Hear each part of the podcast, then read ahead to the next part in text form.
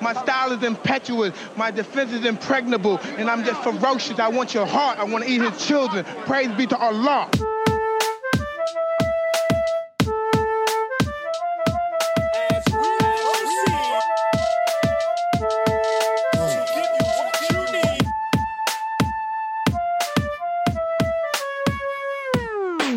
And on the cool check-in, center stage on the mic,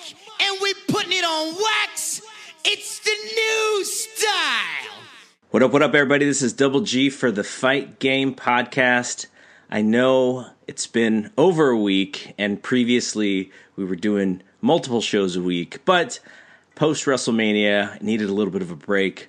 But thankfully, on this weekend edition of the Fight Game Podcast, I'm able to talk to my good buddy Duan, who is also in New Orleans for WrestleMania.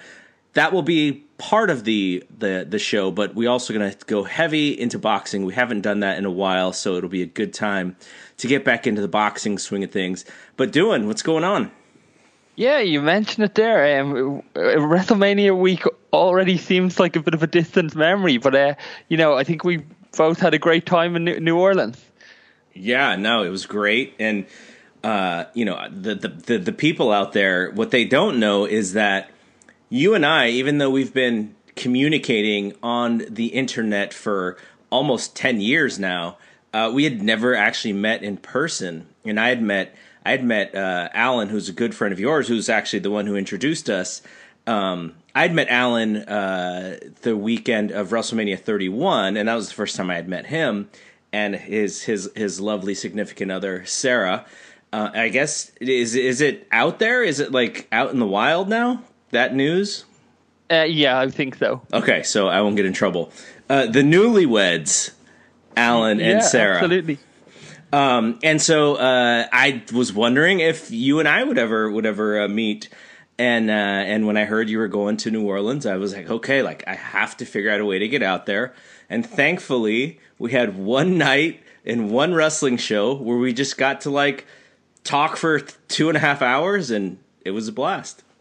Yeah, and I think that might have been maybe my second favorite show of the weekend. That was a really good, great show. I think you know Takeover was the, was the best show of that weekend, but I thought that WWN Super Show may, it may have been the next best one.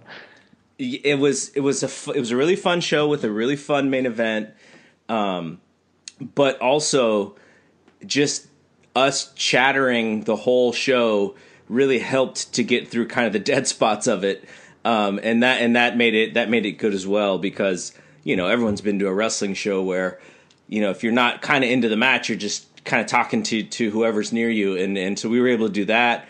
Um, and then and then like you said the show was good too. So that was that was good. That was like my third I think that was my third show of third wrestling show of the day. And I know that you had uh, you had quite the the travel and and and the sleep schedules and, and all that stuff. So you know you you also were able to to stay up throughout all of that thing. And then you still had two days to go after that yeah, uh, that that was that was I think that was my killer day. That was uh, that was a four show day after like that was my third show of that four show day. Um, after that, we still had the Joey Janela spring oh break. my I think, god! I think me, Alan, and Sarah ended up going home at like leaving that arena at half three or four. So uh, after getting there at twelve in the, the afternoon, so that was a seriously long day. And then you know we went on, but like I think what happens with WrestleMania week is you get kind of that glut of of indie shows out of the way.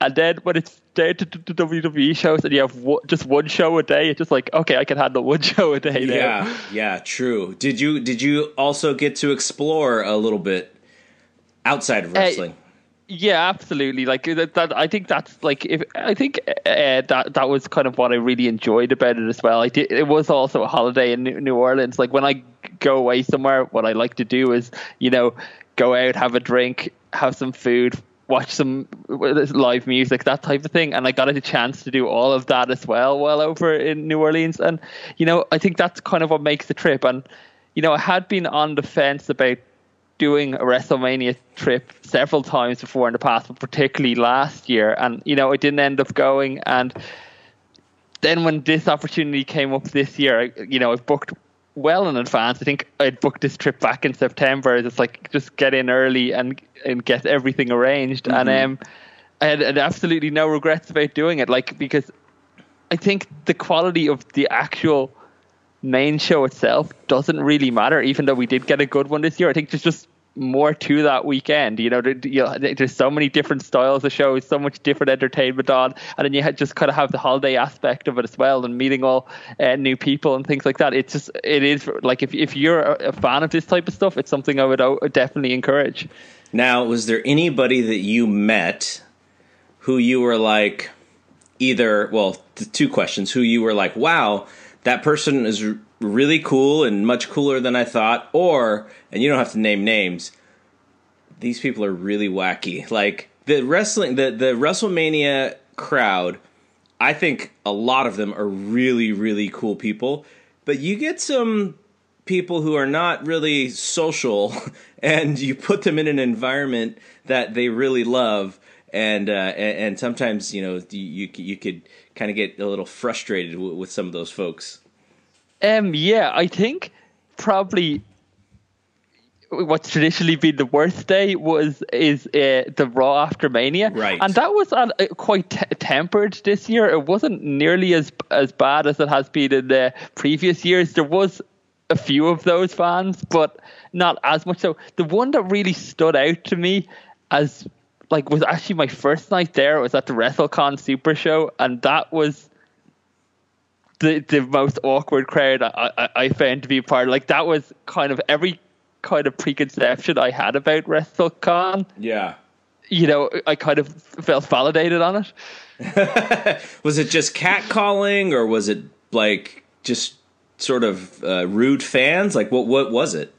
Yeah, just just kind of a, just, just kind of a little bit of a obnoxious fans and just uh, like you know just guys looking like you know guys looking for attention constantly from the, from the start of the show to the end, try, trying to, to, to make the show about themselves and things like that, uh, which I have no time for. Yeah, yeah, no, that that's so that, that, that, that like if you you remember um the uh the Dallas takeover with Nakamura and Sami Zayn. That was like Yeah. the match of the weekend is going to be, you know, everyone had just made that match to be way better than it actually was. And um the thing that bothered me so much in that match is the guys hadn't even locked up yet, and the fans were so excited and they wanted it to be so special that they were trying to change the actual history of what was going on. And so they started the fight forever chant. They were cheering and clapping and, you know, going crazy before it even started. And then after the match, it was like, oh, this is the greatest match I've ever seen. And I was like, okay, I, I get the excitement. I, I completely understand being happy for something that you paid for. Like that's great. Everyone should have that, you know, feeling when you when you actually pay money and go to a show. You should feel great about what you just saw. But let's not like change what actually happened, right? Really good match. Not the best match I'd ever seen in my entire life. And after that show was over, that's what you had people uh, saying. So it's those like those kinds of fans too also really frustrate me. But I didn't really see any of them um, that weekend, and I was very happy. Uh, also, probably you know the people that I was sitting next to were were just really cool and really chill. And. And I think the other thing is there's just an absolute wrestling exhaustion there because you're going to see so many shows. As a fan you can't even really keep up the energy yourself because you're going you know like you said you saw four shows in one day and one that ended at three o'clock in the morning. And it and it ended with uh uh some some karaoke.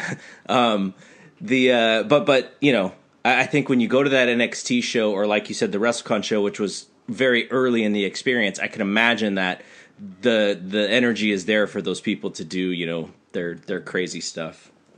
Yeah, and I guess you talked about a crowd trying to shape uh, how how people perceive a match. I think maybe we got the opposite of that in the in the main event of WrestleMania this year. yeah, yeah, what a show that was. Okay, so I, I do have to ask you about it because you were there live, um, and then we can move on to other topics. But uh, the did, so did you see the pre-show stuff? I did. Okay, so you were there. You saw the entire thing. So you saw the seven-hour live experience. Um, when I'll tell you how how it sort of felt on on TV. Um, much like last year's WrestleMania, I thought like the first half of this show, I was like, wow, you know, this is going to be a really good show as long as they're able to keep the live crowd into it. And for the second second year in a row, they weren't able to. Um, but as you're watching, being that it's your first WrestleMania, being that you're probably like, wow, like I want this to be really good because I don't know whenever I'm when I'm ever going back, and it would be great to say that I was live at one of the greatest WrestleManias ever. During the first half of that show, you get Charlotte and Asuka, you get the Ronda match. Are you feeling like that? Going like, wow, like this may be like one of the best WrestleManias ever. I don't think I ever got to the stage that a lot of people did where they thought this was going to be the greatest show of all time. But I did think we were on to a really, really good show. And another match that you didn't mention there was the opener of the main show with uh, Rollins and Miz and and your buddy uh, Fergie I, like I thought that was the ma- match of the night. Uh, like I, I, think you know the Ronda one was obviously the biggest event of, of of the night. But I thought that as just as far, far as the pure match goes, I thought that was a, an incredible match. Um, that early part of the show I thought was was really really strong. Um, and it's funny. There was the exact thing of what you said there is what I, I said to Alan directly after show. It's like, is this just what WrestleMania is going to be every year from now on? It's like with the seven hour format. Is it just going to be? This is awesome for the first three, four hours, and then it just fizzles out. Is that just like going to be their, their new template? Especially when, you know, they have a mindset now of who they're going to allow finish this show, and it's different to what their fans want them to do. Uh, what uh, what was Alan's thoughts? Um, like I think he said he he thought this year was more down, uh, like you know, more of a fizzle out than last year, and um, like for, for him and for me as well, we both kind of thought where they lost the crowd in this was when they did the injury angle with Daniel, Daniel Bryan. Bryan, yep.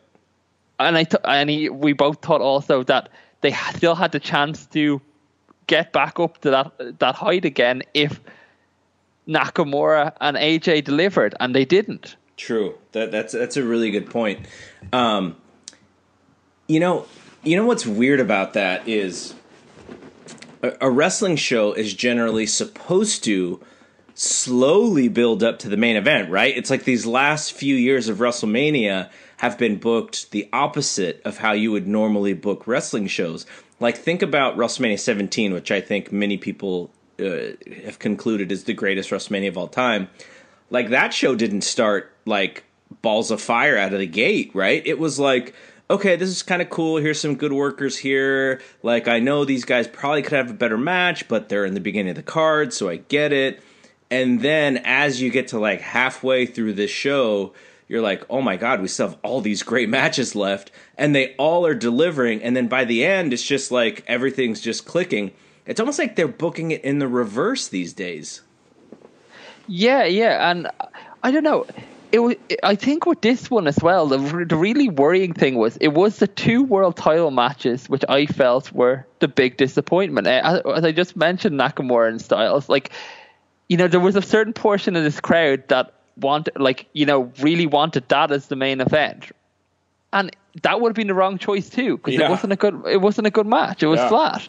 Um, and then the main event they did have the crowd. Like I spoke to Danny when I met, met him about this. The crowd didn't did not give that match a chance. Um, Absolutely not. me, me and D had slightly different opinions on the quality of the match. I Yeah, think he, he really- liked it. he really- he really liked he it, really yeah. du- he really du- dug it. Like I didn't dislike it, but I thought it was not really the type of match I would go for. It was kind of what we've seen in Brock's main events, where there's the same few big moves done over and over and over again, and you know the late kickouts and just more and more and more of those. Um, and you know that style can work if you have a crowd that's hot for it, but if you don't, it's it's gonna it's gonna die.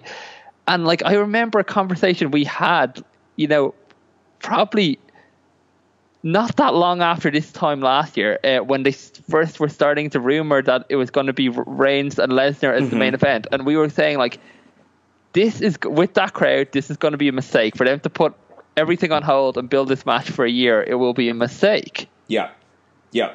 And, and we, we saw we we saw that coming then. so being you know you you've been watching wrestling for uh, I'm guessing uh, you know three quarters of your life how knowing that this is the hand you've been dealt or not not even the hand you've been dealt the hand you created uh, as Vince McMahon what um, how how would you have put the match together knowing this crowd and what the fans were more than likely not going to be into? Like was there a way for them to put this match together in a way that would get the crowd excited for it in because they they they tr- what they tried to do is they tried to to give the uh, Brock Lesnar Undertaker surprise ending again, and that didn't even. Work And work. that was the one pop they got. To be fair, true, but it didn't help Roman. No, and it didn't. It didn't help the match either because, like you know, the crowd popped after it was over. They did. They they they weren't into it at all from bell to bell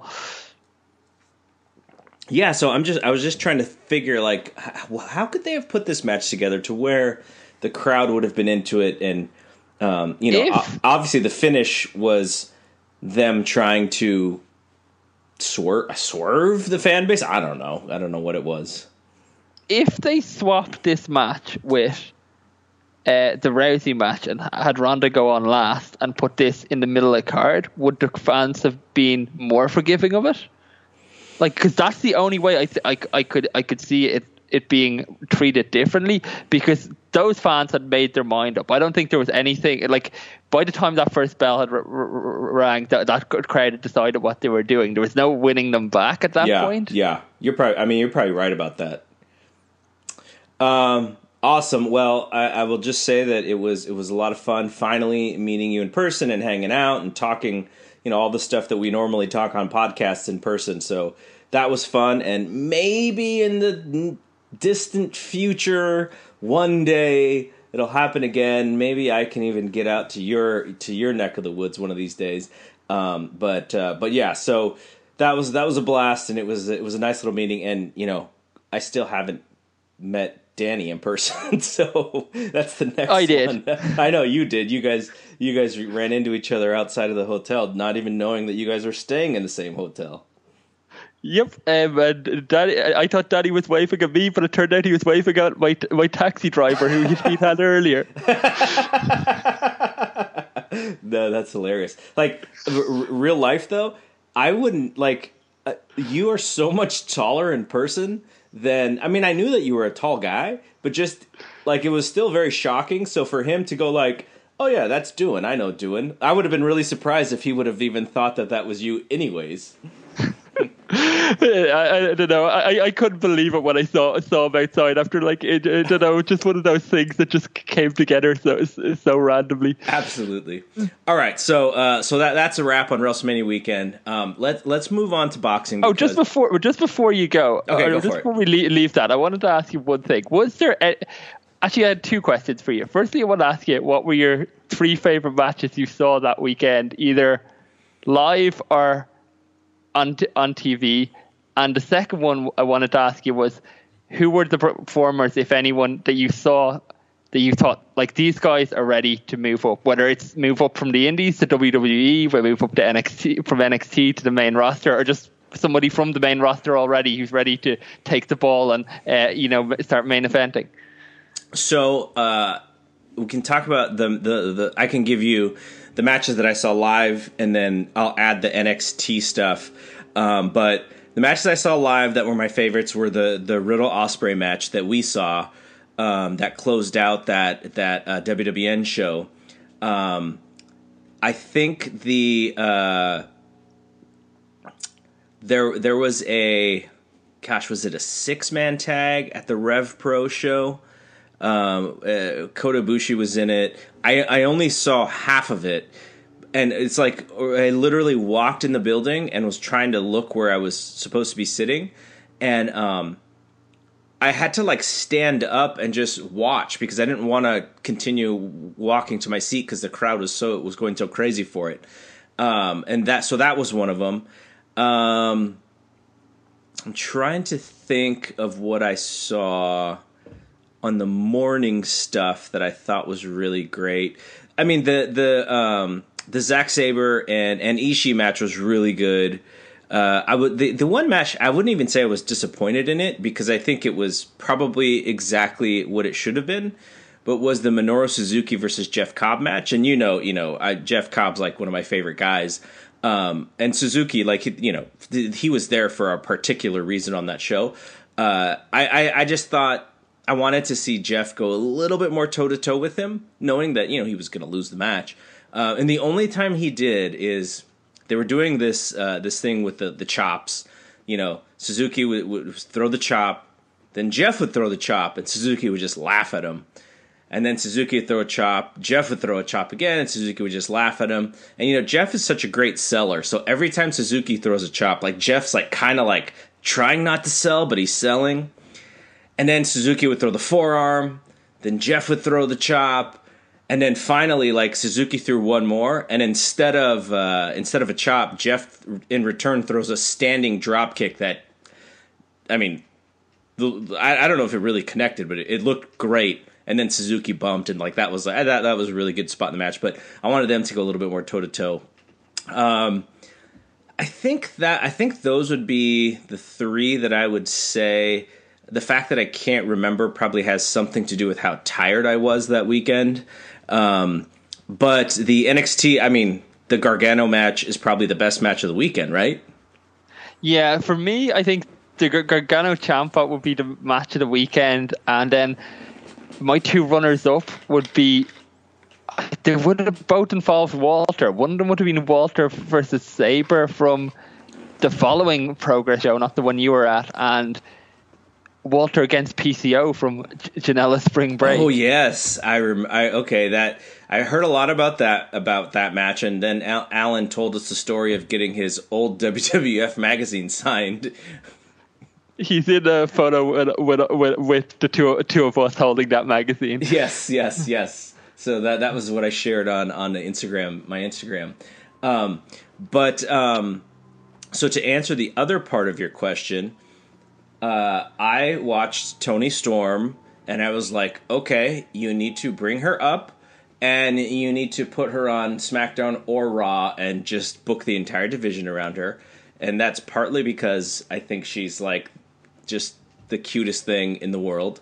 Um, on the guy's side, uh, like it's Matt Riddle. Like, how is Riddle not um, on WWE TV, you know, whether it's on NXT or the main card, like I can't think of a more perfect WWE guy than Matt Riddle. He has everything that they absolutely look for. Yeah, I, I would agree with you on that. I think beforehand, you know, the two people I was looking for to maybe show up in the crowd at NXT or something like that were Matt Riddle and Keith Lee. And, you know, after that, I thought they both had just absolutely unbelievable weekends. And, you know, I think they both belong in that, that company for sure. Absolutely. Uh, Keith Lee, I've now, I've now seen him a couple times. I think there's a nice, he's got a nice like charm to him as a personality, in addition to just being like this big athletic beast. Um, and I'd never seen Walter before that weekend, and uh, that was a lot of fun seeing him because I, I, I, I didn't really know who he was or what he was, uh, but I, I, really enjoyed his work as well that weekend, and and because you know people kept saying like, oh, you know, he, you know, he he's may not be open to WWE, and I was like, I don't even know who this guy is, and like just watching him in one match, I was like, oh, I see why he's on their radar.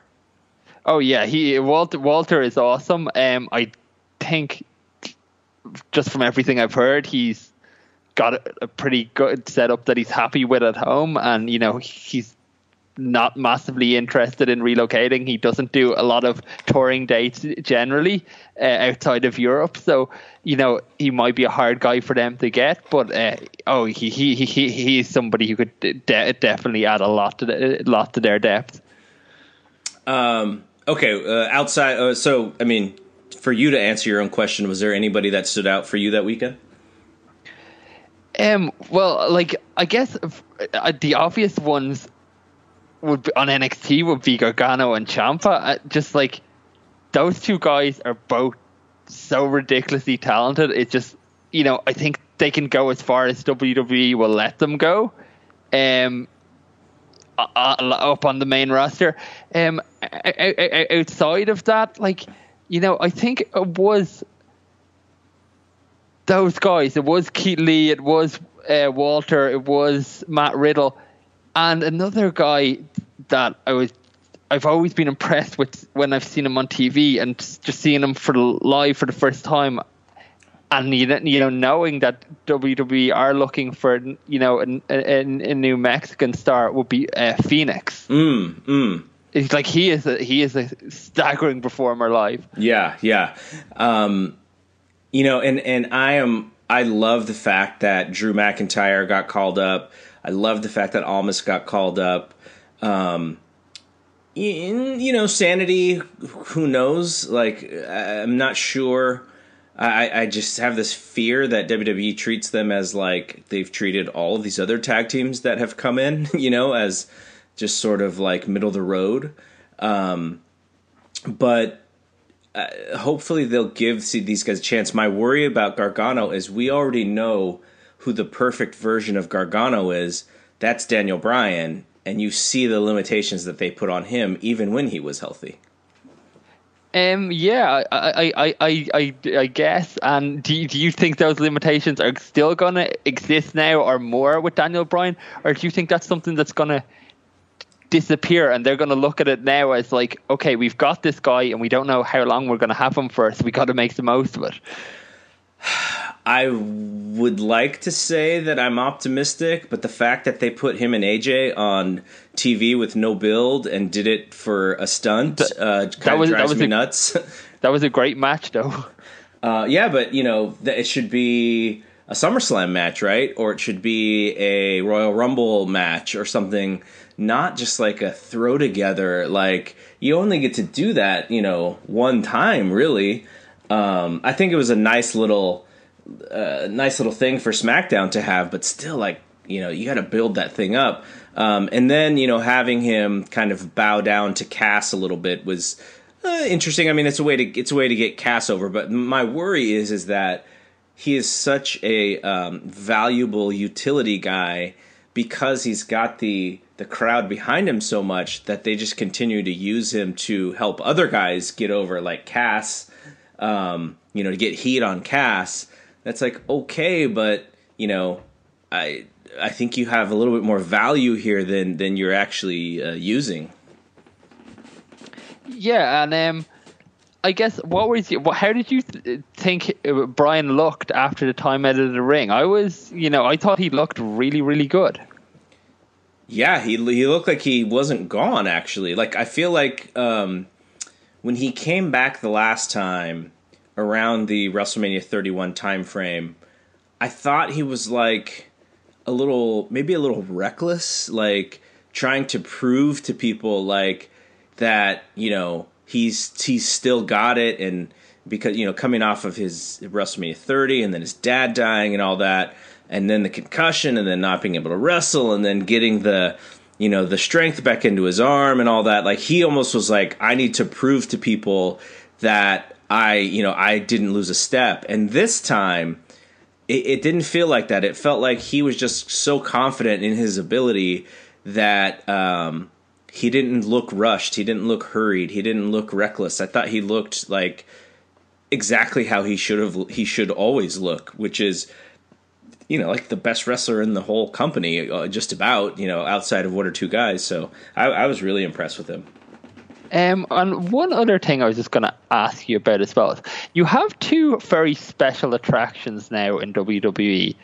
One is Daniel Bryan, and the other is Ronda Rousey. Now, for me, neither of those should be full time wrestlers anymore. They should wrestle exclusively on the WWE network on pay per views. What are your thoughts? Because like I just look at those as like they're two, two people who you know you you ha- you have there uh, for for limited availability. Like you should be making the most of those guys and using them to, to to drive network subscriptions. What are your thoughts on, on that? Uh, I somewhat agree with Ronda. The only thing I would worry about with Ronda is how she would get a lot better by not working a lot. Um, and that's why I think the thing with Natalie uh, or Natalia is, is is very smart because I don't know how many matches they'll have, but she's sort of the perfect person for you to kind of hone your craft and get better at your craft with. For Bryan,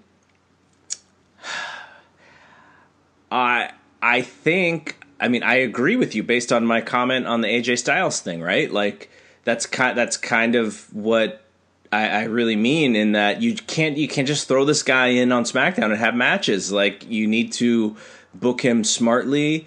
Um, you know, maybe he's not only just a special attraction. Maybe he works a little bit m- more than than that, but he needs to be treated special. He can't just be treated like you know the this is, it's coming, but his loss on SmackDown television is going to drive me nuts, right? Like like at some point they're just going to be like, oh yeah, you know, you know what, we're going to put him in this tag, and you know, Big Cass is going to hit him with the boot.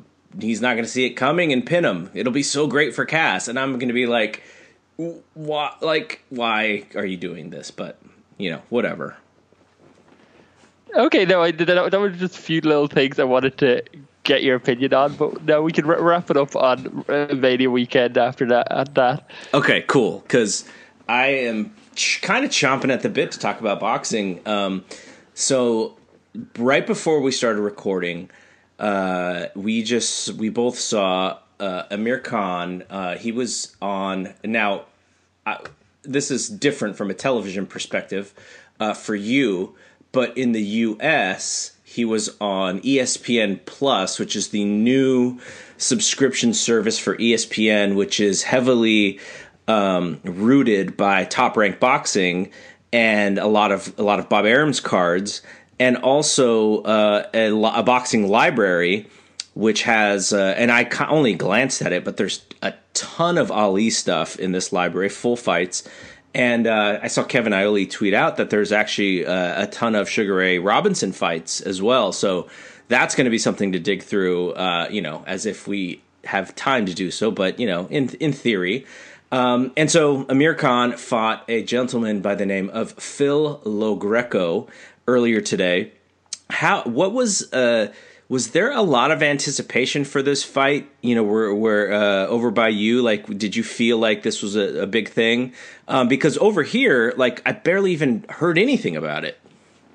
Yeah, it, it was kind of like this was Khan's first fight back in the UK in five years, and his first time back in the ring in general in, in two years. So he, he has been out a long time, but in that time, you know, he's been doing some reality TV and stuff like that. And I think you know his profile locally is probably like you know that all that stuff is kind of a little bit out of my wheelhouse. But uh, I think his profile locally has uh, probably grown somewhat. Um, this was a sold out show, and you know, after one of the things that was very recognizable was that he was very he was uh, like drilling home that the UK is going to be his home when it comes to his career now uh, moving forward. Like he was saying, um, you know, he wants to fight as much as possible in the UK again and in these type of uh, these type of sold out arenas and things like that.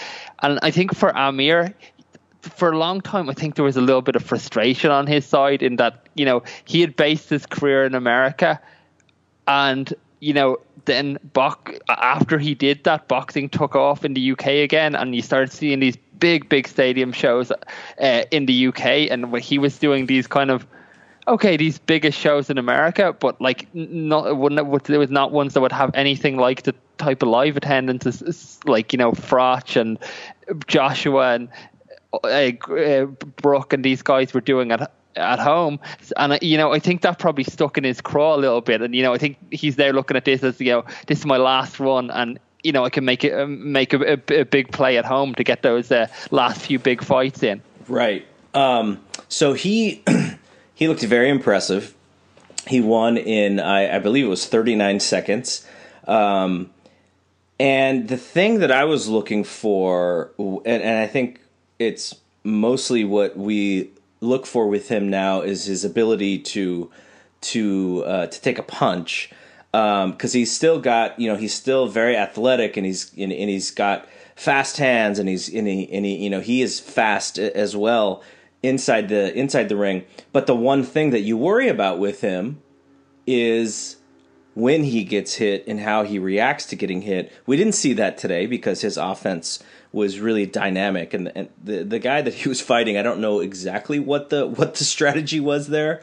Um, sort of keeping his his lead hand or his uh, his jab hand away from you know his face and like this weird measuring thing. Um, and, and Khan just ate him up, literally just ate him up like for breakfast. Uh, so how impressed were you with him and in winning so quickly how, do you do how quickly until he gets back into into some of these bigger fights? Is it going to be immediately? Uh, i think uh, Kell Brook was ringside. Um, or are they going to still is he going to kind of come back a little bit more slowly than than getting right back into the whole scheme of things yeah, I was like really impressed with Khan, and there's only so much you can tell in 40 seconds. But I had forgotten just how quick he was.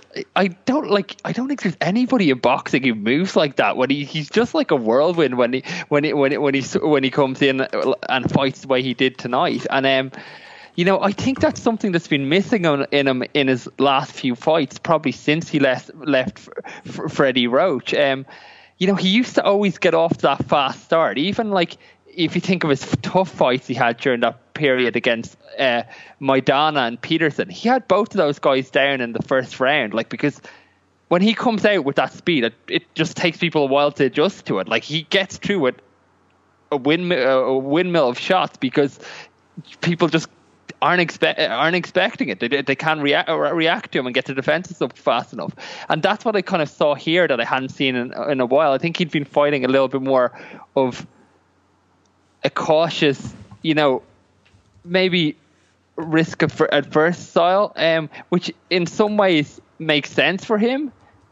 Uh, because because he has got those vulnerabilities, and you know it, the, the question will always be over his chin. But I think you know if you t- if if if you take away his offensive weapons as well, like it just it, it limits him as a fighter. I think you you know at this stage of his career, you just kind of have to he just has to go with what brought him to the dance. You know, he has to be you know that whirlwind attacking fighter and and uh, you know try, try blow people out of out of there you know like you know if he's gonna re, re, reach another world title I think that's the style he needs to fight um and as far as the big fights go you know after two years out of the ring he can't I don't think you know a one round blowout is enough to put him back into you know, a hard fight. I think he needs rounds. I think you know he needs somebody in there with him who can at least take him five to six rounds before they can start putting him in, um, uh, uh, like you know, with, with, the lead of the division. The interesting thing for me now is is if if they do go with that Kell Brook fight because. In theory, there's no obstacles anymore. They're both now signed with Eddie Hearn. Um, with, with like Hearn wants to make the fight. He's made no bones about about that. Uh, but I think the, the the the thing now is, you know, they like at one point this was the biggest fight in British boxing. Um, they both had very rough periods where it lost a lot of its luster, mm-hmm. and you know they've both now come back with two big impressive wins. Brook took out Rabchenko in two rounds, and can can took out Lo Greco in one round, and they that it looks like a hot fight again now. But you're kind of, I think you're kind of in this in in a situation where they both need another fight and a testing fight. Like Brook, because of the injuries, um, you know, he had two broken orbital bones, one on each side in the, in in two, in two fight two consecutive fights, and you need to see if he can take a shot. And with Khan, you need to see if he can go rounds. Yeah. So I like I feel like this fight has gone from being huge to being like a small fight to now being a big fight again. But uh, do you risk it? Risk it with both of them having one more fight in the interim, which they really should have, uh, to make it a huge fight again. You know, ideally you'd want to get a belt on one of these two guys before you you, you have to have them make that fight. Could you put them both on the same card? If you have the money to do it. um, so you know, I was reading up on Khan because I was because when you said that he he'd been out for two years, I was like, wow, has it really been that long? And there was a fight that I think we thought. I don't know if I really thought it was going to happen, but there was some inklings around him fighting Pacquiao, and um, that I think that was sometime last year, and then it fell apart, and then it, you know, Bob Arum said that there was really it wasn't really that serious or whatever, but I, I, I it made me think like, you know, is he is is it people? You know, why why would a fight with Pacquiao and Khan not take place? Uh, and maybe fights with Pacquiao these days are, are a little bit harder to, to make for whatever reason. But I, it just it just made me wonder, like it, you know, if if you're trying to put together fights that are interesting to the public, like that fight is really interesting, and it, it just seemed like you know why why couldn't something like that have been put together uh, in in 17 when it seemed like it, it could have been a really good timing for both of them? Yeah, it could have been, and you, you can't really see any reason for it because Pacquiao went on to fight Jeff Horn, and you know Khan's obviously a bigger name in the sport than Horn is. You know, I know Khan had some issues outside the ring, and it seems that he's also had you know some niggling injuries that have been hanging on for a while. You know, he said you know this is the first time he's felt good going into a fight in a very long time. You know, his, his injuries have cleared up. He's been able. He said, you know, he's he was able to he was able to commit to his power for the first time in a long time. You know, and you know you, you hear that a lot with boxers. They they say, oh, you know, we ha- I had these problems and then they're out of the way, and I'm going to be better than I ever was. You know, after two years out, do I think Khan's necessarily going to be a better fighter? That's hard to say. I don't don't necessarily think so. Um, but he looked really, really, really, really good tonight. And you know, he uh, he still he, he showed he's still a dangerous a dangerous opponent for guys out there. And you know, there is big fights out there for both him and Brook uh, to be made, either against uh, one another or against the other the other guys in in uh, between junior middleweight and uh, uh, welterweight. So there's another fight that we watched, and Showtime has a pretty interesting card in the U.S. Um, with uh, Adrian Broner and Jesse Vargas uh, atop. I, I, guess Broner is still someone people cares someone people care about. Um, I am not exactly sure why, based on uh, uh, his actual output as a boxer, but um, there are three fights on the main Showtime card, uh, and as of us discussing or as of us talking about this uh, the the the card is almost about to start, but we're not going to cover those fights obviously because we're not watching them now, and with the time difference for you, it'd be really hard for you to even watch these fights live. So on the sort of under under card of that kickoff to the broadcast was um, some other fights on Facebook and YouTube, but through the Showtime brand. And the main event of that show was uh, Carl Frampton and. Uh, and the Filipino Flash, uh, Nonito Donaire. So we got to watch that um, as well today during the day, and quite a different fight than the Amir Khan fight. Um, not as uh, not as explosive, obviously. Uh, nothing nothing is is really as explosive as a 39 second knockout. Um, but it was uh, it was kind of an interesting experience for me because you know, I already mentioned the ESPN Plus thing with with Khan. I thought that worked pretty good, though the whole sign up process is kind of a pain in the butt. Um, I had already, uh, I had already done the 30 day free test thing. Like I had already prepared for that on uh, on Thursday on Friday because I knew I, I, I didn't want I, I knew there was a possibility that I was going to be late. I just kind of wanted it all to work. And so before I left today, I was like, you know what? I need to check on this ESPN Live, uh, ESPN Plus thing. So I dial up the app on my Apple TV, and I'm like, why isn't it not recognizing that I already ordered this thing? And so it turns out that I had to like sync my account together with something else, and it was like a four step process. So that is not good for this type of service. Like it literally, it literally should be a lot easier, especially if you want people to to buy to buy it for for live stuff. Um, but the Facebook thing is a lot easier. Uh, you if you if you are on Facebook, you can just go to Facebook and go to the page of the of the Showtime, and then it'll see the option to just click on the fight, and you can watch the web browser. I watched it through the Apple TV app. It was a little harder to find it because it wasn't on the menu algorithm or whatever that was given to me, which means that Facebook probably the algorithm's probably not that good because what else do am I going to watch on Facebook? But um, once I got that going, it was pretty simple. Uh, but I will say that the ESPN Plus experience was a lot better from a video standpoint, just from a presentation standpoint. The Facebook feed looked sort of like an old WWF dingy, like dark arena style of match. And um, so I was kind of, I mean, not that it really mattered because if you want to watch boxing, you, you're going to watch it no matter what. But uh, I will say the the Facebook experience was a little bit of a letdown just from a, a quality standpoint, but the ESPN one was impressive. So for those who are you know looking at different ways to to watch sports these days, these are going to be some options very quickly. And we saw with the uh, with the WWE's Mixed Match Challenge, like I think people are going to go into these avenues and see where you know if they can if they can find the viewership. Um, so getting that whole big preamble out of the way. Uh, what did you think of the fight? And uh, you know, what what is what is a fight like this you know mean to the the future of the uh, 126 pound division? Yeah, I had weird feelings about this fight in just that I felt it was two guys who have shown that they're on the slide, and I thought, you know, they in the ring they're probably going to match up quite well, and you're probably going to see a pretty good fight.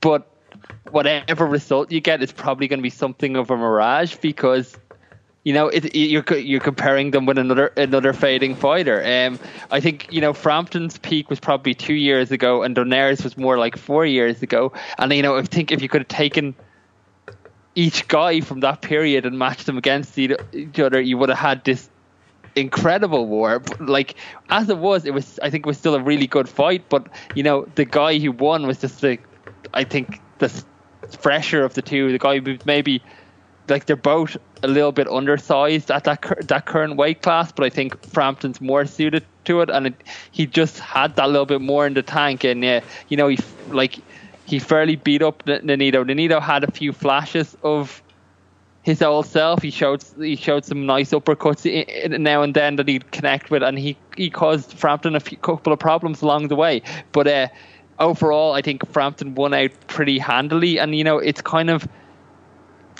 this one is kind of a, a, bridge fight to set up what Frampton's wanted kind of his entire career, which is a big outdoor stadium fight in Belfast, which will hopefully be next for him. Um, I think he's up against it in terms of his opposition for that because you know, you look at the champions there. You've got Santa Cruz. He fought twice. He beat he beat narrowly once, and he was kind of well beaten the second time. Um, Gary Russell Jr. He's a very good fighter. Um, Oscar Valdez. He's a very good fighter, and um, Lee Selby. Who's just a difficult matchup for him. So I think whoever, which, whichever champion he targets next, I think it's going to be at this stage of the career, it's going to be a really big ask for him. But you know, he ha- he, he has been a great fighter, and he, he deserves that uh, one one last big shot. Uh, when you say like you know, because I, I know I know that uh, Nonito is, is kind of on his way. You know, he's a little older. I think he's in his mid thirties now. But Frampton is still, you know, he's still kind of on just. I think he's thirty one. Um, what what what do you think makes him sort of being on the other side of his prime already? Uh, it's not like he's fought a lot, like he you know from a fight standpoint, he hasn't you know been in uh, been in. I think he's only been in mid twenties fights wise. But what is it that in his performances lately that makes you believe he's kind of leaning towards the downside? I think I think a large part of it is that you know he was a very strong super bantamweight, and when he grew out that grew out that division, it probably didn't suit him to move up where he's just because he's he's quite a short guy anyway. Uh, I think he's a little bit undersized at uh, Uh, uh, uh, at, at 126, and you know I think also just you know people in those lighter weight categories generally tend to peak early, especially if it's a guy like Frampton who, you know, you said he hasn't had a very long career, but you know he did have a very quite a long amateur career. He's been boxing since he was a kid. He's you know he's had all those years making weight, and you know he's had some tough fights along the way as well. I think I just think you know not to say that he's over the hill, but I think he is he is a little bit past his best, and I think he's going to struggle. I like I think he will struggle to win another world, world title at this stage in his career. To be honest. Um. Okay, so let's move on to some of the other bigger topics in in the sport of boxing. Um, one of those topics is that Canelo Alvarez was suspended uh, which puts his fight the, the the fight that he was supposed to have against uh, Triple G uh, around the time of Cinco de Mayo. That is now off. They can obviously do it in September. The suspension will, will be over by then. But Canelo is suspended for failing for clenbuterol, and this is sort of a the, the, those who fail for this drug are often doing so more for a cultural reason than for an actual performance enhancing drug reason. Um, the story is that he uh, he failed two random drug tests, uh, and they were, I believe, they were two days apart uh, for this drug, and the drug uh, is in, in, in the trace amounts that it was found in Canelo's system is often uh, from the meat in uh, in in uh, Mexico and China. So the the you know the the red flag is that he failed the test, but if you kind of look a little bit deeper into it, uh, the fact that there were it was trace amounts and and and the fact that the second time that he was tested was only a couple days later, and the trace amount was even less leads you to believe that it was a from the same sample or from the same level of meat, but also that it probably wasn't because he was using clenbuterol in the ways that some people use clenbuterol as a PED. Now, because there is not uh, a USADA in boxing, because this often happens in MMA, and these guys are given a, a free pass because they understand how this stuff happens. The boxing community, um, because of the drug testing not being as prevalent in boxing, they are not very sensitive towards what is probably the reason for Canelo failing. That is not to say that he hasn't taken anything else in other times. Like I, I don't, you know, who knows, right? Like uh, you just imagine that most of these guys, if they can, may may be cheating, but um, in this instance, in this single instance, it seems like they got this one wrong. And so I just did a quick query of Canelo's name, and I saw an article from a guy from the Las Vegas Sports Review who was basically saying that the fact that Canelo didn't get suspended for a year or two years is what's wrong with this sport, not uh, not sensitive at all to probably what had happened. So it leads me to believe if these are boxing writers that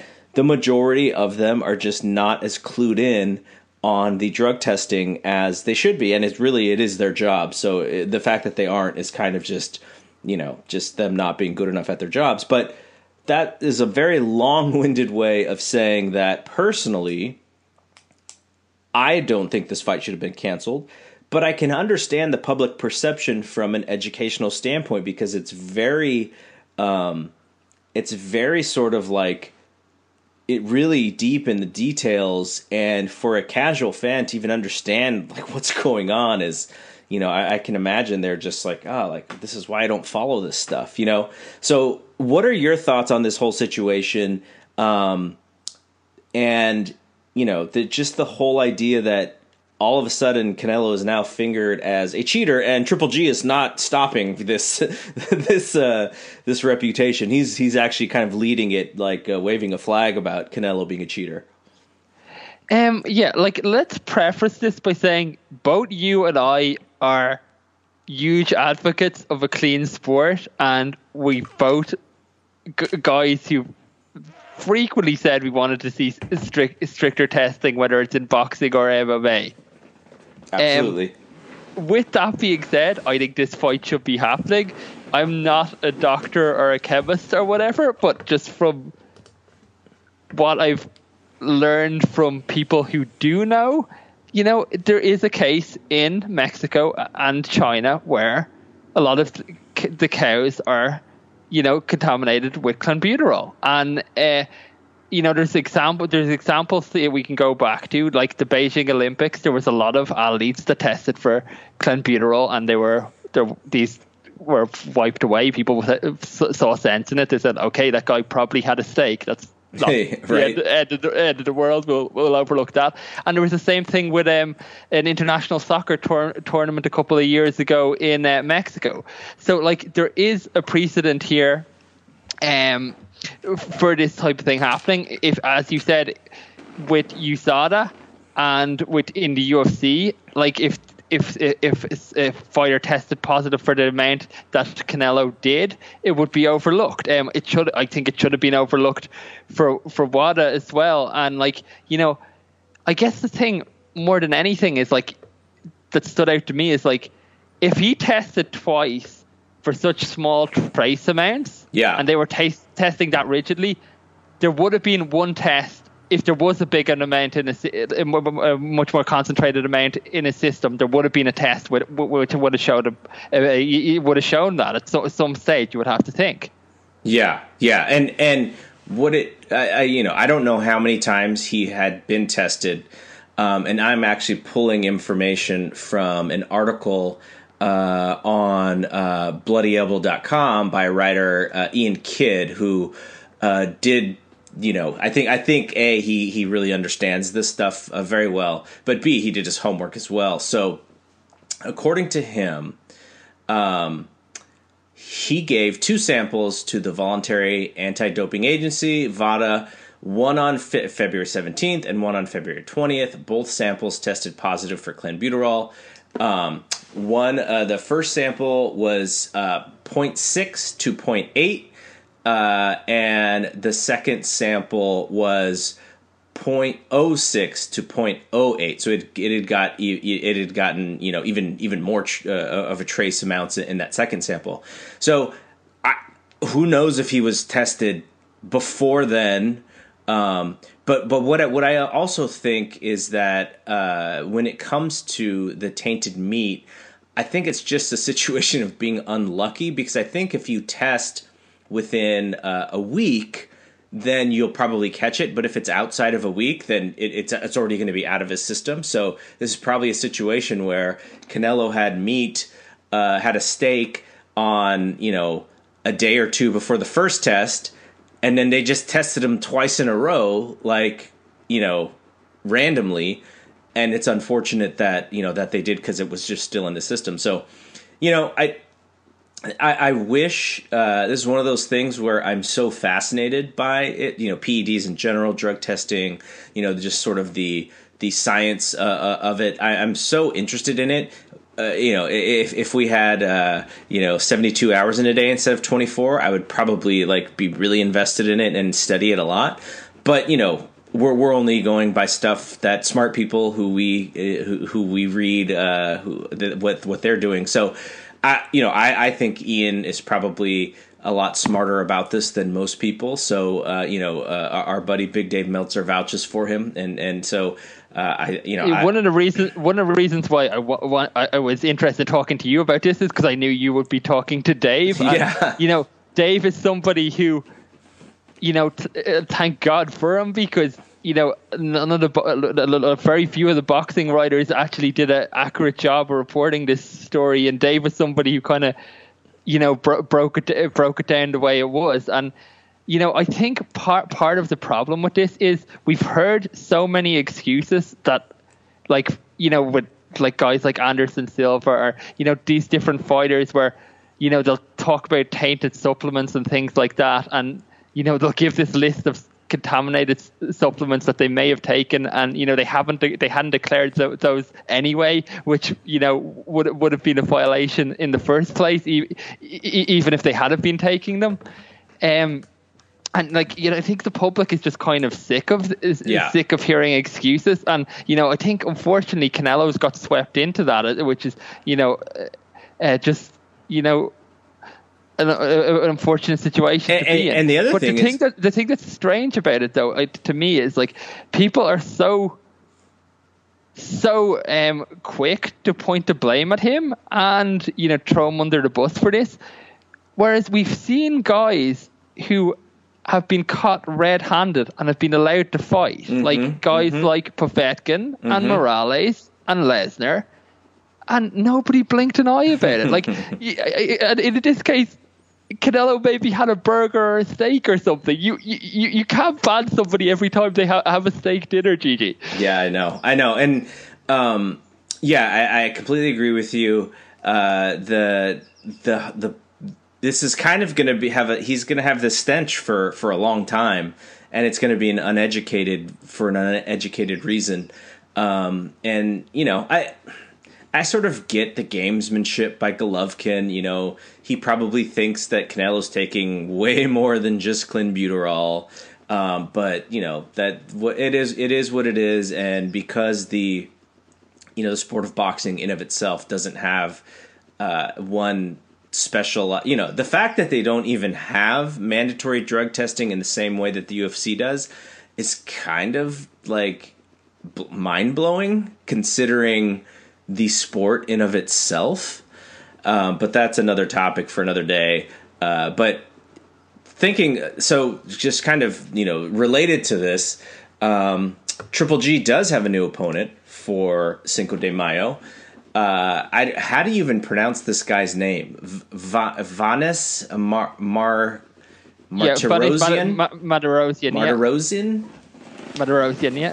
So, who is this guy, and is is he just kind of uh, is he just a fight for for Triple G to kind of stay stay loose, or is he any kind of contender?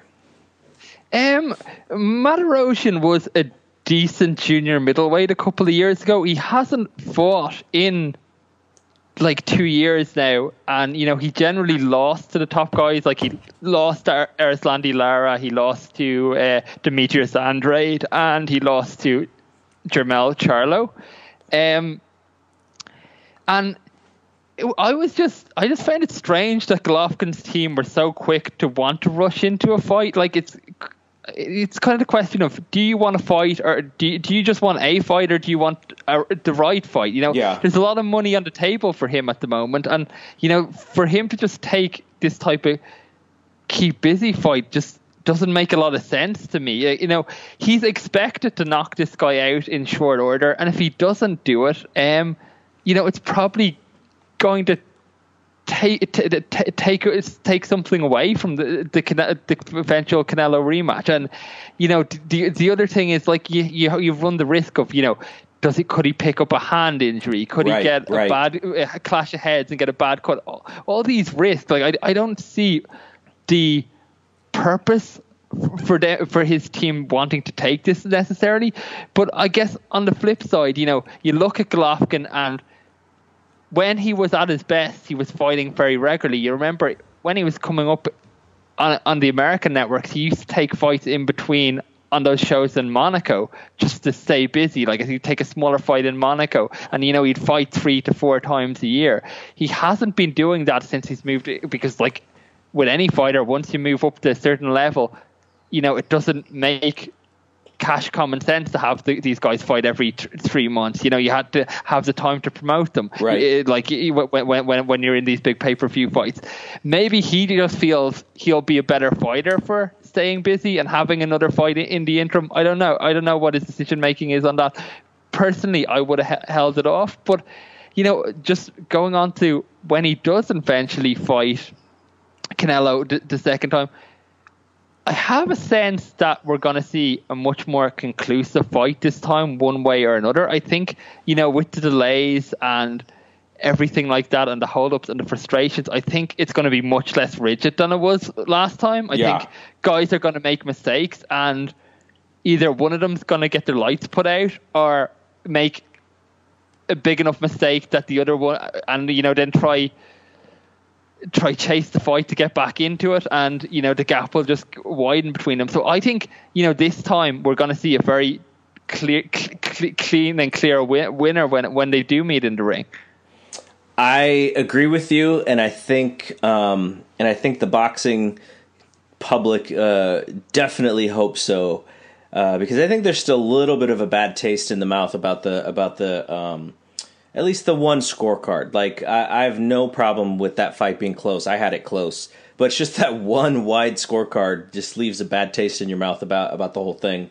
Um, and and I hope so. No, I, you know, uh, it's to be a good fight. Both guys are are great. You know, they may not be. Um, you know, I, I can't even say they may not be. You know, great in other eras. They're they they would be. Like they're both really really great fighters.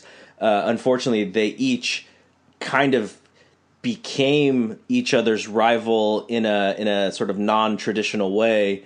Um, and you know they didn't each have that that other guy to to really to really uh, to drive them. Uh, but you know, I, I feel like the the main problem with this fight is uh, neither guy is is really that dynamic of a personality, and they need the other guy to kind of step it up a little bit. And maybe that's why Golovkin is is you know doing the the the cheater stuff. Uh, because they're both sort of soft spoken, like nice guys. Like you don't really dislike either guy for any reason. So the build in something like this is kind of it, it's it's not um, it's not really the right way to build a, a big blockbuster fight because there's really no heel in the whole thing. No, um, but I guess one thing I'd be curi- curious to know your opinion on. Do you think there's any way this hold up could actually benefit Canelo in that? I remember the first time this fight was coming around, we were saying, you know, Canelo's the guy who's probably, you know, he's a younger guy. He's the one who's probably still improving, and Golovkin's probably not what he once was. You know, he is going to be a few more, more, months older when they do eventually meet. He's going to have had one extra training uh, camp and one extra fight. You know, if they were close close enough first time around, could that tip the balance in Canelo's favor second time around? I think there's going to be a lot of pressure on him to win this fight because all the cards were in his hand. And and you know this like like you said this fight goes back many years that we've been talking about it. And every time I said look Canelo is the one who's the draw right now. He doesn't have to take this fight. He could take a fight with Amir Khan and do 600,000 buys right? And and they did that. And it and that fight even uh, outdid Mayweather's uh, last uh, actual fight with Andre Berto from a pay per view standpoint. So he was the draw. So there was no rush for him to do a deal that didn't work out, you know, really well in his favor. And the the leverage he has that leverage, and the other leverage was that Golovkin was getting older and he was just trying to build his, his name in the U.S. and he and he was really hot, and he, they wanted to take advantage of that. And Canelo was able to say more Golden Boy than Canelo. They were able to say, you know, this is this is a risky fight for for Canelo. Thus, it needs to be uh, uh, the you know a great deal in order for it to make sense for us. And they finally did it, and they put it together last year. If Canelo, with all of these advantages, time, youth, um, his name being bigger, if he doesn't win this fight, I think it's almost might be a little bit of a disappointment. Now, if it's a close fight, if if there's if it's a little bit more disputed, they can always come back a third time. But if Golovkin, um, you know, kind of leads all the exchanges like like last year, and uh, and, and to the to the casual fan eye, sometimes that's all they, they really need to do in order to fit to win in in, in the casual fans' point of view. Um, I I really wonder it, it, how how how much that would hurt him because all the advantages now are in his favor, and it's really put up or shut up time. I think. Um. Yeah, and uh, like the pre- the pressure, uh, particularly after kind of the negative press he's had, whether it's his fault or not, the pressure is going to be on him. He's going to have to turn in a performance here. Uh, and yeah, I, I full, I, I, I picked him to win the first time, and I'm going to pick him again, but it may just be one of those things where he he is a really good fighter, and when it comes to the big one, you know, he he's gonna he may struggle, and that that may be what that ha- what that uh, what that turns out to be. But again, it's like no no real like. Uh, there's nothing really wrong with losing to a Floyd Mayweather or uh, a Triple G. It's just you want him to kind of take that torch as the next guy, and this would be a guy to beat to do that. Uh, yeah, yeah. Uh, like as far as far as you know, U.S. boxing goes, he is the big money player now. Um, you know, May, May, Mayweather is gone. Um, Pacquiao is not the draw that he once was. Um, and you know, it, boxing needs stars, and, and you know they do need Canelo. But you know, like as you said, those guys, you know, Mayweather and Golovkin, they, they are the very very elite of the sport, and there's you know there's very good world champions that just will never make that level, and yeah. whether Canelo can do it or not, I, I don't know. That's that's that I think that you know this is his chance. To yeah. do, this is his chance to do it. Like he's got everything going in his favor this time. Absolutely, this is his time to do it if he if he's going to do it. Um, okay, so we I want to quickly talk to you about uh, two other fights that are kind of in, in, in the future. One a little bit more immediate than the other. Um, I know we've already been talking for such a long time. Um, Wilder and Joshua. Your quick thoughts on that? Wilder had uh, predictably uh, from from your tweets had a little bit of a tough time with uh, with uh, Luis Ortiz. Um, and Joshua had less of a tough time in a, in a in sort of a, a strange fight uh, uh, the other uh, last month or so. Um, and I think boxing, you know, it definitely interested in in them as heavyweights finally meeting up. Joshua, I think, seems fairly interested. Wilder is probably really interested because it'll be a really good payday for him. But there still seems to be a lot of hurdles in into getting that thing together. What are your thoughts? Yeah, there, there definitely is some hurdles, and um, you know, we've seen some strange decisions from Wilder's team, uh, Wilder and his team recently. Like one, one of them, uh, I think it was a strange decision to take the fight with Luis Ortiz when there was so much money on the table with, for for a Joshua fight, t- taking that type of risk. But another one was when his decision not to bother coming to uh, the Joshua Parker fight. Uh, he was invited there to to work the panel for Sky Sports, and he decided not to come, which. I don't know who in his team made that decision, but like you know, this is where this this this is where his focus should be right now because it's going to be the biggest payday of his entire career. I think Wilder probably doesn't realize it himself, but he is just by virtue of being attached to Joshua as his rival, he's probably a bigger star in the UK than he is in the US. Mm-hmm. Um, I know Eddie Hearn is out in America like this coming week because Danny Jacobs has a fight and you know he's planning to meet Wilder's team face to face and to try hammer out, out, a deal to get get the bout done. Now Hearn is, is smart. On each of his US bills, he's had um, Jarrell Miller uh, fight just to get him a little bit of spotlight, and I think that's kind of as a backup plan is if they can't get the Wilder fight over the line for for this one, you know, maybe they'll send Joshua to do a fight in America, and you know he'll fight Jarrell M- Miller because like that wouldn't be a big fight. Um, like you know it's not the type of fight they could do in a stadium in the UK, but just to introduce Joshua a little bit more to the US public and build his name for that Wilder fight, you know, Jarrell Miller would be would be a, per- perfect opponent to do do that uh, to the very very low low low risk fight to just um you know give him give Joshua a little bit more ex- expo- exposure in America before they eventually do move to what, what the Wilder fight. Now, in terms of negotiations, there's been some again some curious reporting on this. Whereas I've seen it said that like the amount Joshua's team offered Wilder was insulting. uh, that figure was twelve point five million dollars.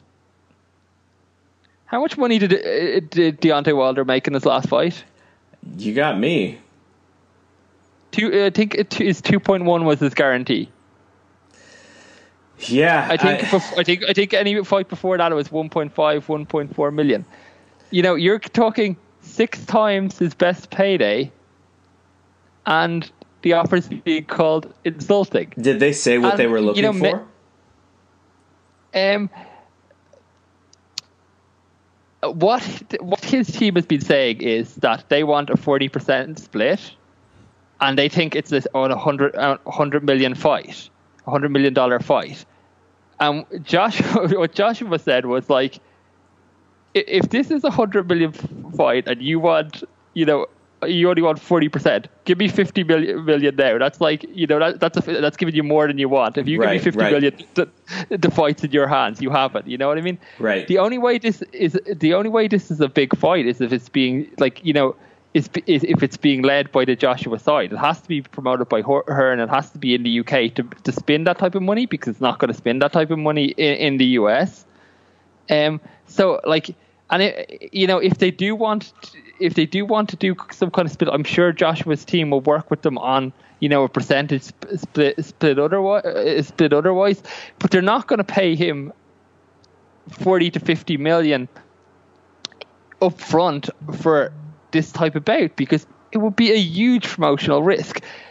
A hundred million is a huge fight. There has not been that many fights in in history that have that gross a hundred million, and especially not that are predominantly UK focused because this won't have uh, this won't have US pay per view atta- attached to it. Like you know, if you think about De La Hoya Pacquiao, right? Mm-hmm. People talked about that as being a seventy million dollar fight, and you remember how big that fight was? So much bigger. Yeah. So so like you know, I think I think you know some of the Wilder Wilder team just you know what, what they're, they're saying one thing publicly and you know it's just it's, the, the numbers just aren't adding uh, the, the numbers are just aren't going to add up to that like I, th- I think you know both guys will have their best payday of their career if when they get it on, and I think it's going to be one of the biggest heavyweight fights. I think it will be the biggest heavyweight fight of the last 20 years. I 100 million to me sounds high, but maybe it can be a 60, 70 million fight. But you know, it just it's just going to take them sitting sitting down together and hashing out those details. Yep, yep, absolutely. Um, okay, the last m- piece of boxing news that I'm interested. It, it, it's uh, Manny Pacquiao and Matthysse are, are, supposedly fighting, but I think the most interesting thing about this is um, Pacquiao will do so without Freddie Roach. And uh, I don't imagine Buboy is going to win Trainer of the Year for 2018. Uh, does this scare you? It, it does a little bit, and is it just an indication of where Manny is at his career, and he just thinks like, okay, I like you know these. I'm not having these major fights anymore. Like you know, it, it, this is just kind of me making my retirement fund, and you know, by not having Roach there, his portion of the purse becomes a lot bigger, I suppose. I guess. Um, uh, like maybe that that's what it is or you know you know there has been friction between him and Roach for the last number of years you know I know Freddie had issues with Pacquiao's deteriorating performance and you know he said a few times like if I don't see the old Manny back, or if I don't see some improvements that, like, you know, I'm going to ca- call his career. You know, he doesn't want to see him getting hurt. And I think he was getting kind of probably tired with the lack of dedication on Pacquiao's behalf, where, you know, or, and, and I don't, I don't think the lack of dedication or is the right right thing to say. I think it's more the lack of focus where you know Pacquiao is going off and he's playing basketball and he's doing his political duties and he's not really getting down to training. I, you know, you it, it's been clear that that type of stuff has been fr- uh, frustrating Roach for the last few years and maybe it has put something of a wedge between them. But I don't know. Or, like Pacquiao seems to have come down a bit on like you know whether this is a, a definitive choice. You know, he may still bring Freddie back for future fights. So maybe he just feels Matthysse is the type of fighter he can beat without Roach in his corner. Hmm. It, yeah, it, it, it's it's scary because what my and I haven't really dug into a lot of Roach's reasoning.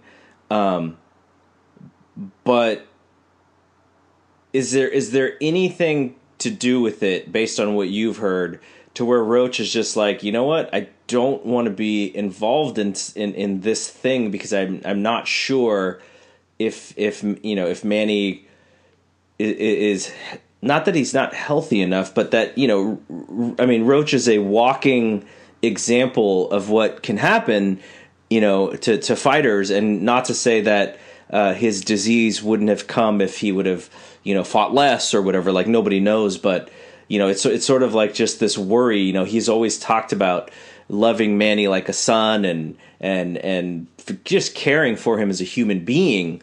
Uh, as much as he does, and, and for him not to be involved, I, I wonder if that if there's something to that that was like you know that is was kind of one of the things that I was alluding to there earlier was you know that you know maybe Freddie didn't want to see him you know de- uh, as, as a deteriorating fighter but I don't think in this case that is what it is because the split seems to be at least from a PR perspective is coming from Manny's side as right. opposed to you, you're not really hearing anything from Freddie and right. I think if Freddie had have said he wasn't training him or you know he wasn't comfortable training him. Uh, right. uh, you know i think that would have came out. Now is it possible that you know freddie had some reservations about uh, going into this fight and you know he he questioned he, he he had some questions of manny and possibly they argued over this and you know and, and then manny decided to get rid of him. Is that a possibility? Uh, maybe so um, yeah, but and and we'll I, we'll hear. I'm sure we'll hear more about this as we get closer. So I wanted to actually talk about Conor McGregor, but I think. Uh, just in the fairness of time, especially for you, maybe we'll save that and, and we'll try to come back sooner than later uh, to do another podcast. But um, the last thing that I wanted to end is uh, those who have been listening to uh, our Fabulous Four podcasts know that we we did a bunch and then we took a break and then we kind of came back with like a season 2 and then we have taken another another break and really what we have left is uh, the last uh, Sugar Ray Leonard and Roberto Duran fight which I don't think either of us are really all that excited to talk about. But just in in finishing the project that is the last fight that we have to talk about. And then there's you know there's the sort of the epilogue the let's you know sort of wrap this whole thing up after this you know several year process of just digging into the the the depths that that we did w- with these fights. And so um you know the i mean the reason to that that the the we couldn't just do them all like in a row is just because like we we have stuff going on like work and family and and uh, and such. So I think uh, I think you and I have uh, have will have some time in, in, the coming future to really get the third episode out and get the epilogue out, and then figure out if we want to do anything else related to to the to the histor- history of boxing. Um, but I just wanted to kind of you know update anybody who was kind of wondering what happened. Like we we will finish it. Um, we we just you know we, we need to kind of dig in and and get that last episode done but it's we weren't we weren't going to end without getting to the the last two so that was just kind of the update on my end Yeah, um, like I'm looking forward to closing out that series. It has gone on much, much longer than we planned, and I think if we do end up doing another series, it will be something a little bit shorter in terms of in terms of uh, its layout. But you know, it's it's a series I've really enjoyed doing. It's one of my favorite things we've done since we started the site. When you know, as you mentioned, we've been doing this nearly ten years now. Yeah. So if you uh, if you have not heard any of the the Fabulous Four stuff, you can actually go to uh, to the website to fightgameblog.com. It has its own tab in in the, in the header. Uh, just click on uh, Fab Four, and every um, there's the there there's every fight. There is a round by round scoring, and there's the actual link to the podcast, which you can which you can click on, and then you'll see the full length uh, uh, of the of the show that we did, and uh, and yeah, so you know if you want to catch up, if you've never heard it, we also have some posts of of just sort of like supplementary uh, videos of of things that uh, that were related to to some of the fights that we were talking about. So all that stuff is there on that page uh, on on the website. So if you if you are interested, you haven't heard it, you can actually get started going there, and. Um, and yeah, so you know we'll we'll finish up that series. You can always go to SoundCloud.com front slash Fight Game Pod. You can see all of the podcasts there, uh, including the ones that I just did with uh, with Big D around uh, the road to WrestleMania. The one I did with uh, Big Dave Meltzer after the uh, trip to Long Beach the, all the Fabulous Four stuff is there. The first episode of the We Want Flair podcast that John LaRock and I are doing, and yes, we are a little delayed in that one too because again, life gets in the way. But we we will we will get uh, we will get going again on that. And the second uh, the second match we're going to talk about is uh, is the Battle of the Belts two against Barry Windham. So that will be the focus of the second episode of the of the We Want Flair podcast. So. Um, that's a lot of stuff, and uh, I appreciate uh, Duan for hanging out. For it, for for those who don't know, it's like probably like two o'clock in uh, for for Duan uh, right now, two a.m. in the morning. So uh, thanks for hanging out, man. I really appreciate you sticking around. You know, we we'd been wanting to do this for a little while, so we finally got it got it done. Yeah, no, it's good, good to be back on, and we'll start doing these again uh, uh, more frequently. All right, so uh, for Duan. I am Double G. We will see you when we see you. Peace out.